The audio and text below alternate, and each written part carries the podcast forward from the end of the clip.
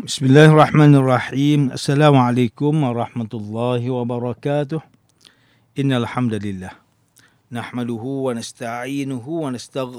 ونستغفره ونعوذ بالله من شرور أنفسنا ومن سيئات أعمالنا من يهده الله فلا مضل له ومن يضلل فلا هادي له أشهد أن لا إله إلا الله وحده لا شريك له واشهد ان محمدا عبده ورسوله اللهم صل وسلم على سيدنا محمد وعلى اله واصحابه والتابعين ومن تبعهم باحسان الى يوم الدين اعوذ بالله من الشيطان الرجيم يا ايها الذين امنوا اتقوا الله حق تقاته ولا تموتن الا وانتم مسلمون yang berusaha Tuan Haji Ahmad Nazri Muhammad Yusof selaku penerbit rancangan tafsir Al-Quran dan seterusnya sidang pendengar yang dirahmati Allah Subhanahu Wa Taala.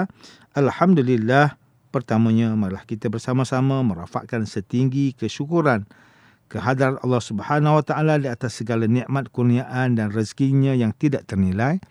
Selawat dan salam ke atas junjungan besar Nabi Muhammad sallallahu alaihi wasallam ahli keluarga baginda dan para sahabatnya yang tercinta. Tuan-tuan, puan-puan, para pendengar yang dimuliakan, pada hari ini kita akan menyambung kembali rancangan tafsir Al-Quran bagi siri ke-41 insya-Allah pada kali ini kita akan membincangkan mengenai pentafsiran ayat ke-53 dan 54 surah Yunus. A'udzu billahi minasyaitonir rajim. Bismillahirrahmanirrahim. Wa yastanbi'unaka ahaqqun hu. Qul i wa rabbi innahu lahaqq وما أنتم بمعجزين ولو أن لكل نفس ظلمت ما في الأرض لافتدت به وأسروا الندامة لما رأوا العذاب وقضي بينهم بالقسط وهم لا يظلمون dan mereka yang meminta disegerakan azab itu akan bertanya kepadamu wahai Muhammad adakah kedatangan azab yang dijanjikan itu benar? Jawablah ya demi Tuhanku. Sesungguhnya adalah ia benar dan kamu tidak sekali-kali berkuasa menahan kedatangannya. Dan pada masa itu sekiranya tiap-tiap seorang yang berlaku zalim kepada dirinya sendiri atau kepada orang lain mempunyai segala yang ada di bumi, tentulah ia rela menebus dirinya dengan semuanya itu dari azab yang akan menimpanya. Dan mereka tetap akan merasa sesal serta kecewa manakala mereka melihat azab itu dan Allah putuskan hukum di antara mereka dengan adil serta mereka tidak akan dianiayai dengan keputusan itu.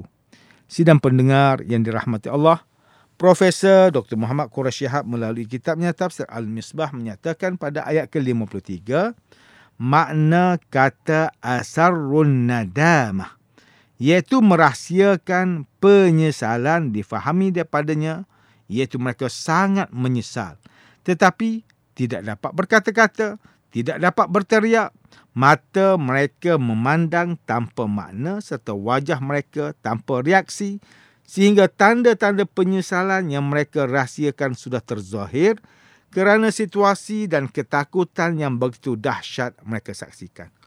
Kemudian kata bainahum, ia bermaksud bahawa dua kelompok di antara mereka yang berselisih kerana ayat ini tidak menyindir kecuali satu kelompok sahaja iaitu mereka yang zalim.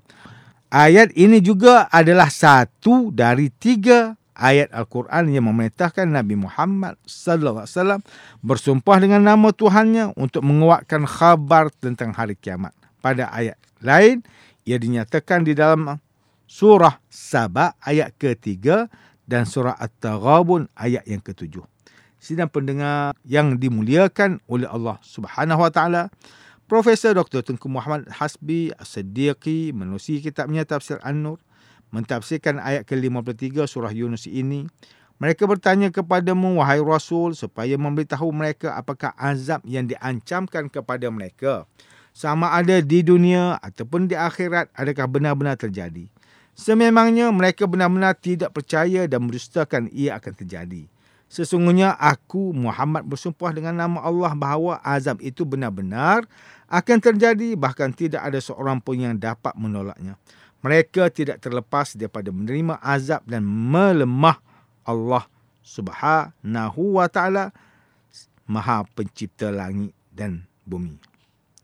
Seterusnya Beliau menyambung lagi pada ayat ke-54, seandainya orang yang menzalimi diri sendiri itu memiliki harta seisi dunia.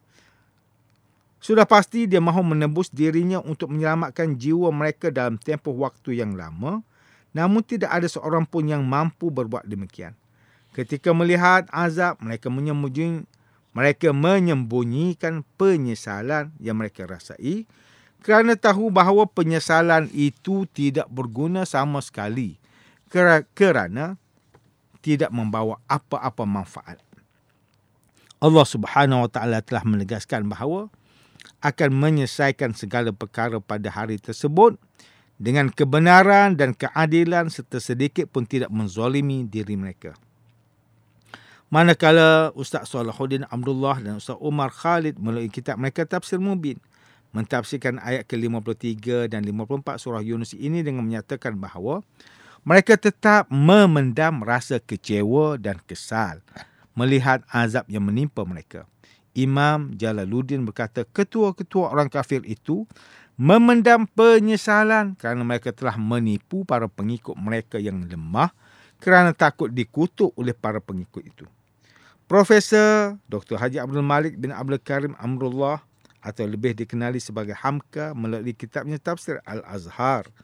Ketika mentafsirkan ayat ke-53 surah Yunus, beliau menyatakan bahawa ada di antara kaum musyrikin itu yang meminta pembuktian yang lebih jelas bahawa Allah Subhanahu Wa Taala berkuasa mendatangkan azab dengan tiba-tiba sama ada di waktu malam atau tengah hari maupun di akhirat kelak akan ditimpakan azab yang kekal. Golongan ini sekalipun diberikan pembuktian Adakah mereka akan kembali ke jalan yang benar? Katakanlah, wahai Muhammad, demi Tuhanku, aku tidak berdusta kepadamu. Tidak ada faedahnya aku berbohong tentang perkara yang sedahsyat ini. Jika kamu masih berterusan di dalam kekafiran, bahkan mencabar Tuhanmu agar segera mendatangkan azab ke atasmu, maka azab itu akan tiba dan kamu tidak akan terlepas daripadanya. Seterusnya pada ayat ke-54, Hamka menyatakan orang orang berdosa yang memiliki harta pada hari tersebut ingin menebus segala dosa-dosa dengan harta mereka kerana saat itu kekayaan sudah lagi tidak berguna.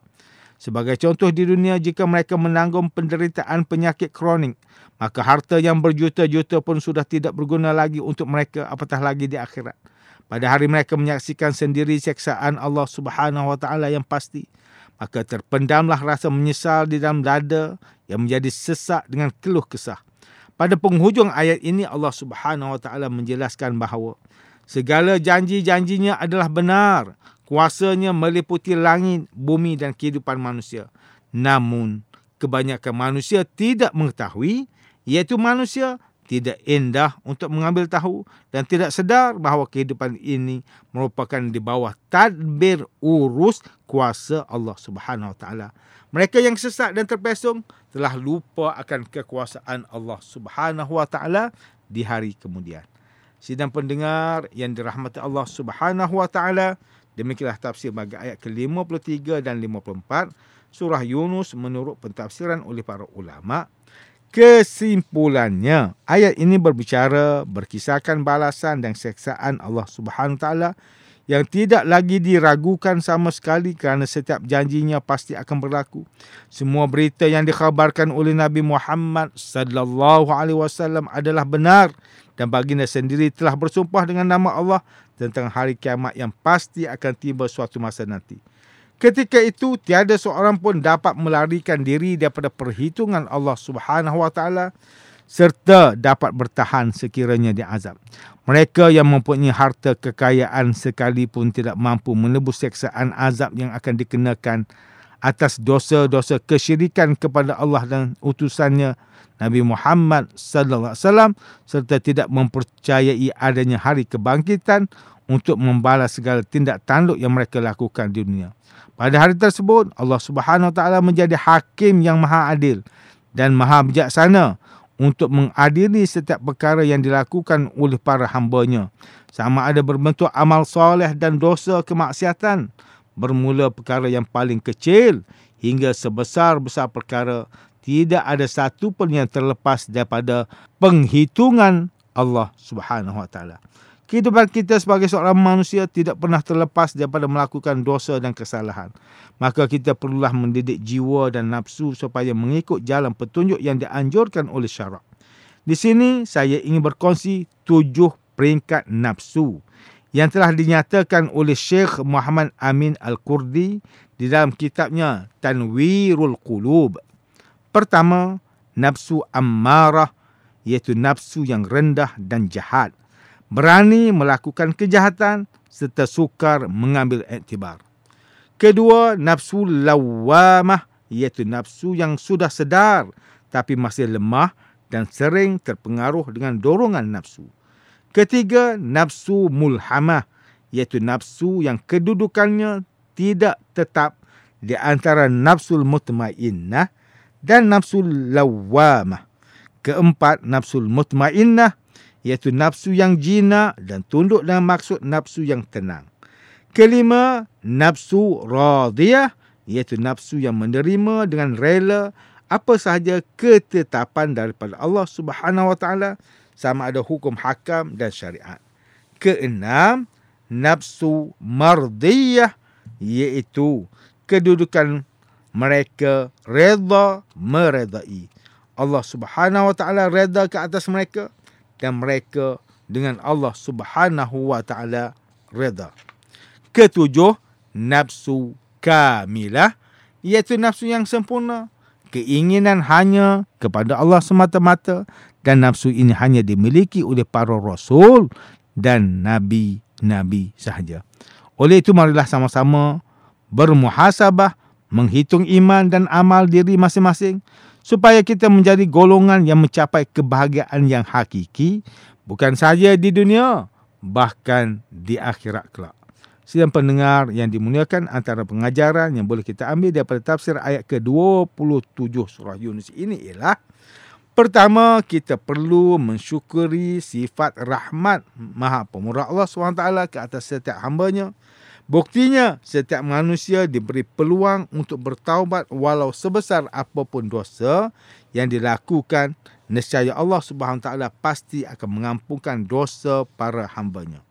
Kedua, setiap orang Islam yang mengaku beriman kepada Allah Subhanahu Wa Taala hendaklah sentiasa taat kepada perintah Allah Subhanahu Wa Taala dan Rasulullah SAW. Orang Islam juga hendaklah beriman dan meyakini sepenuh hati bahawa setiap perkara yang dijanjikan oleh Allah SWT pasti akan berlaku.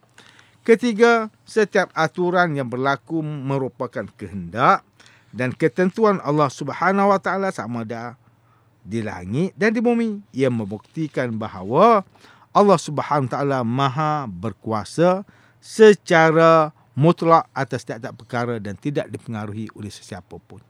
Sidang pendengar yang dirahmati Allah, sekian sahaja rancangan tafsir Al-Quran pada hari ini. Semoga kita semua mendapat manfaat daripada perbincangan ilmu ini. InsyaAllah mudah-mudahan kita akan bertemu lagi pada siri rancangan tafsir Al-Quran yang akan datang. Wabillahi taufiq wal hidayah. Wassalamualaikum warahmatullahi wabarakatuh.